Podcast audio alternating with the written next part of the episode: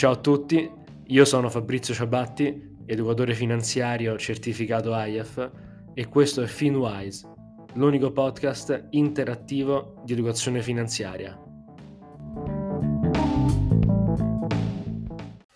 Ciao a tutti, oggi parliamo di educazione finanziaria e del motivo per cui è una materia fondamentale e che a mio avviso e di molti altri dovrebbe essere insegnata a scuola almeno a partire dall'età di 14 anni. Cominciamo subito col dire che purtroppo l'Italia, secondo una classifica OXE, è fanalino di coda in educazione finanziaria, un risultato che fa veramente riflettere considerato che per natura siamo un popolo di risparmiatori. Pensate che al 2021 la liquidità degli italiani ammontava a più di 1600 miliardi di euro. Sapete quanto è stato il PIL italiano nel 2021? Poco più di 1700 miliardi di euro. Non male, eh? In pratica il cash degli italiani è grande quasi quanto il nostro PIL e ammonta a circa 60.000 euro per famiglia. Ma ora vediamo un esempio di quanto può valere l'educazione finanziaria. Per farlo Metteremo a confronto due persone ipotetiche, con livelli di conoscenza finanziaria diversi, uno basso e uno alto, con le stesse esigenze e caratteristiche, ma con diversi approcci. Il primo non sa quali sono le sue esigenze e non sa come muoversi nel mondo finanziario. Il secondo sa bene quali sono le sue esigenze finanziarie e sa anche bene come muoversi. Il confronto verrà fatto su tre dei principali prodotti finanziari: conto corrente, mutuo per l'acquisto di un immobile e l'investimento. Partiamo dal conto corrente. Conto corrente e carta sono dei servizi basilari comuni offerti da tutte le banche, ma il loro pricing può variare molto da istituto a istituto. L'ottimale? Ovviamente pagare 0 euro di canone per la tenuta del conto e 0 euro per le operazioni più comuni, come ad esempio prelievi, bonifici, addebiti automatici, eccetera anche perché il conto corrente è un prodotto che non dura solo un anno, ma decenni. Quindi meglio fare questa scelta bene e una volta sola. Ma non è fantascienza pagare 0 euro per questi servizi? Assolutamente no, perché la banca punta a fare soldi con voi in altro modo, e cioè con altri prodotti finanziari a maggior valore, come ad esempio polizze, finanziamenti o investimenti. Ma vediamo a tal riguardo come si comportano i nostri amici. Bart che ha una bassa conoscenza finanziaria, conosce una persona che lavora nella filiale vicino casa e gli chiede un consiglio su quale conto corrente aprire. Quest'ultimo, tra i conti offerti dalla sua banca, gli consiglia quello che ha il canone mensile a zero. Bart si fida, firma il contratto e apre il conto. Peccato che quel conto preveda un costo di 2 euro ogni prelievo e 1 euro ogni volta che c'è un addebito automatico sul conto. E Bart, mediamente, fa 5 prelievi al mese e ha bollette di luce e gas, pay tv, internet, telefonia mobile che addebitano mensilmente sul suo conto. In pratica si trova a pagare quindi un canone a zero, ma 10 euro al mese per i prelievi e 4 euro al mese per gli addebiti automatici. In pratica 14 euro al mese, cioè circa 170 euro all'anno. Alex, invece, che ha una conoscenza finanziaria elevata, va su un comparatore, verifica i conti correnti più convenienti e trova un conto corrente che non fa pagare canone, prelievi e addebiti. Vuole però esserne sicuro e quindi va sul sito della banca a controllare la documentazione completa e scopre il tranello, e cioè il costo della carta di credito, che è altissimo. Lui però ha una carta di credito con un altro operatore e quindi decide comunque di sottoscrivere il contratto. Costo per Alex 0 euro all'anno. Alex sa quali sono le sue esigenze, sa come muoversi per cercare la soluzione più adatta e riesce a risparmiare quindi 170 euro all'anno, avendo però gli stessi servizi di Bart. Passiamo ora al secondo prodotto, il mutuo. Per molti l'acquisto della prima casa è una tappa importantissima ed essendo un evento che accade raramente all'interno della propria vita e non un qualcosa di rutinario, è molto complicato imparare dai propri errori, visto che una volta fatti il rischio di portarceli avanti per decenni è elevato. Niente a cui non si possa rimediare in futuro, eh? Però non è sempre così semplice. Vediamo come si comportano i nostri amici. Bart ha il conto corrente presso la banca X aperto perché conosceva una persona che ci lavorava e quindi, avendo bisogno di un mutuo da 100.000 euro per 30 anni, cosa fa? Ovviamente si rivolge alla stessa persona per la sua nuova necessità. Il dipendente bancario gli propone un paio di alternative di mutuo a tasso fisso e variabile e Bart sceglie la soluzione a tasso fisso al 3% perché è avverso al rischio. Al momento della stipula, Bart si accorge però che la banca gli finanzia soltanto 96.500 euro a fronte della sua richiesta di 100.000 euro, scoprendo quindi i costi accessori dei mutui, come l'istruttoria e la polizza, che non aveva tenuto in considerazione prima, ma ormai è troppo tardi. Il rogito è fra 15 giorni e non può posticiparlo. Bart ha pagato 3.500 euro di spese accessorie e pagherà 53.000 euro di interessi in 30 anni. Alex va su Mutui Online e compara i mutui offerti dalle principali banche, vedendo che la soluzione più conveniente ha un tasso al 2% e spese accessorie a 1.500 euro. Si accorge però che non trova l'offerta della sua banca attuale, quindi, con il preventivo di mutui online, si reca dalla sua banca per chiedere se sono in grado di pareggiare l'offerta della banca competitor. Essendo Alex un cliente di valore, la sua banca è disposta ad applicare un tasso dell'1,9% e spese a 1.500 euro. Alex, a questo punto, decide di continuare con la sua banca, in quanto l'offerta è la più conveniente e soprattutto la più comoda, in quanto così dovrà compilare molti meno moduli, essendo già cliente storico. Alex ha così risparmiato 2.000 euro di spese accessorie rispetto a Bart e ben 20.000 euro di interessi in 30 anni. Chiudiamo con l'investimento. L'investimento è qualcosa che si tende a rimandare per pigrizia, timore, mancanza di conoscenza, per qualunque motivo.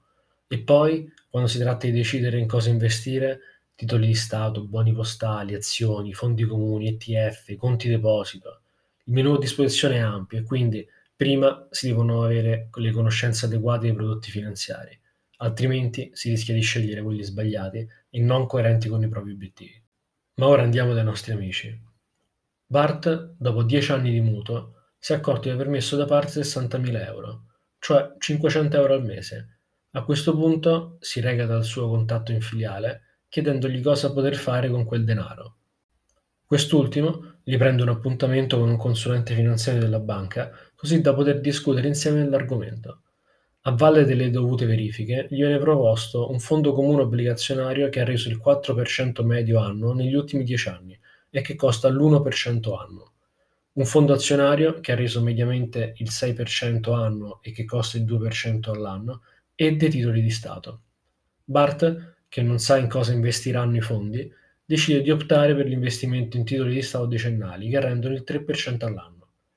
Passano altri 10 anni e Bart si trova quindi con un capitale accumulato di 75.000 euro, in quanto i 60.000 euro hanno reso 15.000 euro di cedole e con altri 60.000 euro, avendo continuato a risparmiare 500 euro al mese. Decide quindi di investire tutti i 135.000 euro sempre in BTP, che rendono sempre il 3% all'anno e dopo 10 anni si ritrova con un capitale di 230.000 euro, inclusi gli interessi sull'investimento e i 500 euro al mese risparmiati negli altri 10 anni. Quindi 500 euro al mese di risparmi in 30 anni, cioè 180.000 euro, per Bart si sono trasformati in 230.000 euro, ben 50.000 euro in più. Bart è contento, molto contento. Alex invece ha deciso di investire tutti i 500 euro al mese che riesce a risparmiare in ETF con un asset allocation 90-10, che mediamente ha reso il 9% negli ultimi anni. Alex sceglie degli ETF diversificati a livello globale che costano 0,2% e avvia il suo piano di accumulo. Il rendimento del suo piano è però inferiore rispetto alle sue attese, registrando un 8% annuo invece del 9% che si aspettava, e con una volatilità molto alta, considerato che in qualche episodio il suo patrimonio è calato di oltre il 20% in un anno. Ma ad Alex non importava nulla, e quindi ha continuato il suo pack e al termine dei 30 anni si trova con un capitale accumulato di circa 700.000 euro. Alex è molto contento anche perché è riuscito ad accumulare 470.000 euro in più rispetto a Bart, avendo a disposizione le stesse somme da investire. In sintesi, la conoscenza delle proprie esigenze e dei principali elementi di finanza personale si possono tradurre in decine, anzi centinaia di migliaia di euro. Alex, infatti, rispetto a Bart, ha risparmiato in 30 anni circa 5.000 euro di conto corrente, oltre 20.000 euro sul mutuo e ha ottenuto quasi mezzo milione in più sull'investimento. Non male l'educazione finanziaria, eh? Prima di andare al quiz, eh, fermiamoci un attimo e facciamo un breve recap di quanto detto. Siamo un popolo di risparmiatori, ma non sfruttiamo al massimo il nostro potenziale anche per via di un'educazione finanziaria limitata. L'educazione finanziaria ha un valore economico rilevante, soprattutto su orizzonti temporali di lungo termine. Scegliendo un conto corrente adatto alle proprie esigenze, si possono risparmiare migliaia di euro in 30 anni, decine di migliaia di euro su un mutuo e ottenere centinaia di migliaia di euro in più sugli investimenti. Gli investimenti sembrano rappresentare lo strumento finanziario con il potenziale economico maggiore, ed è così, ma con un caveat. Nei primi due casi, conto corrente e mutuo, si tratta di costi certi. Nel secondo caso, di rendimenti incerti.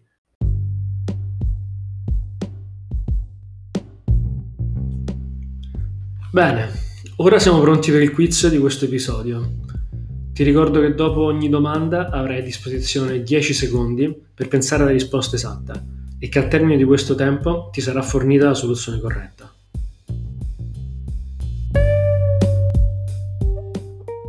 Prima domanda. A quanto ammonta la liquidità media sui conti correnti delle famiglie italiane? A. Circa 20.000 euro. B. Circa 60.000 euro. C. Circa 100.000 euro.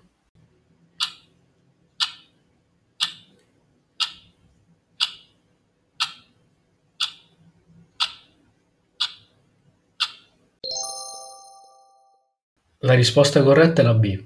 La liquidità sui conti correnti delle famiglie italiane è stata oltre 1.600 miliardi a fine 2021, e cioè circa 60.000 euro a famiglia. Seconda domanda.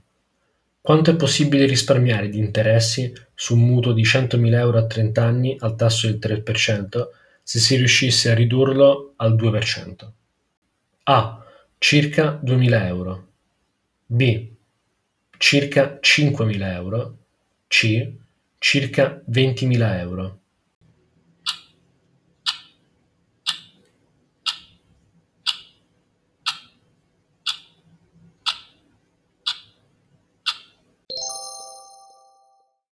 La risposta corretta è la C.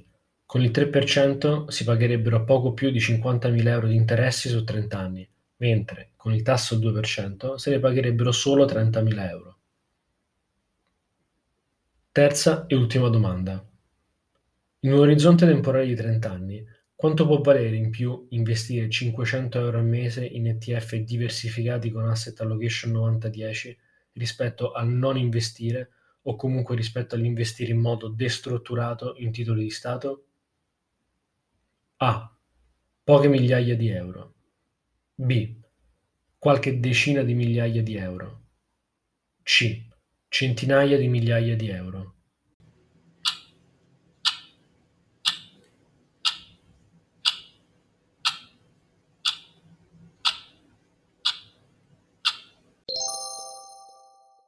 La risposta corretta è la C. Anche se non c'è certezza dei rendimenti futuri, non possiamo fare altro che affidarci al passato e ai corsi e ricorsi storici. Bene, Spero tu abbia risposto correttamente a tutte le domande, ma se non ci fossi riuscito puoi sempre riascoltare l'episodio quando vuoi e riprovare. Per oggi è tutto, grazie per l'ascolto e ricorda di seguirmi su Spotify, LinkedIn e sul sito www.smettoquandoposso.it. Ciao e alla prossima puntata!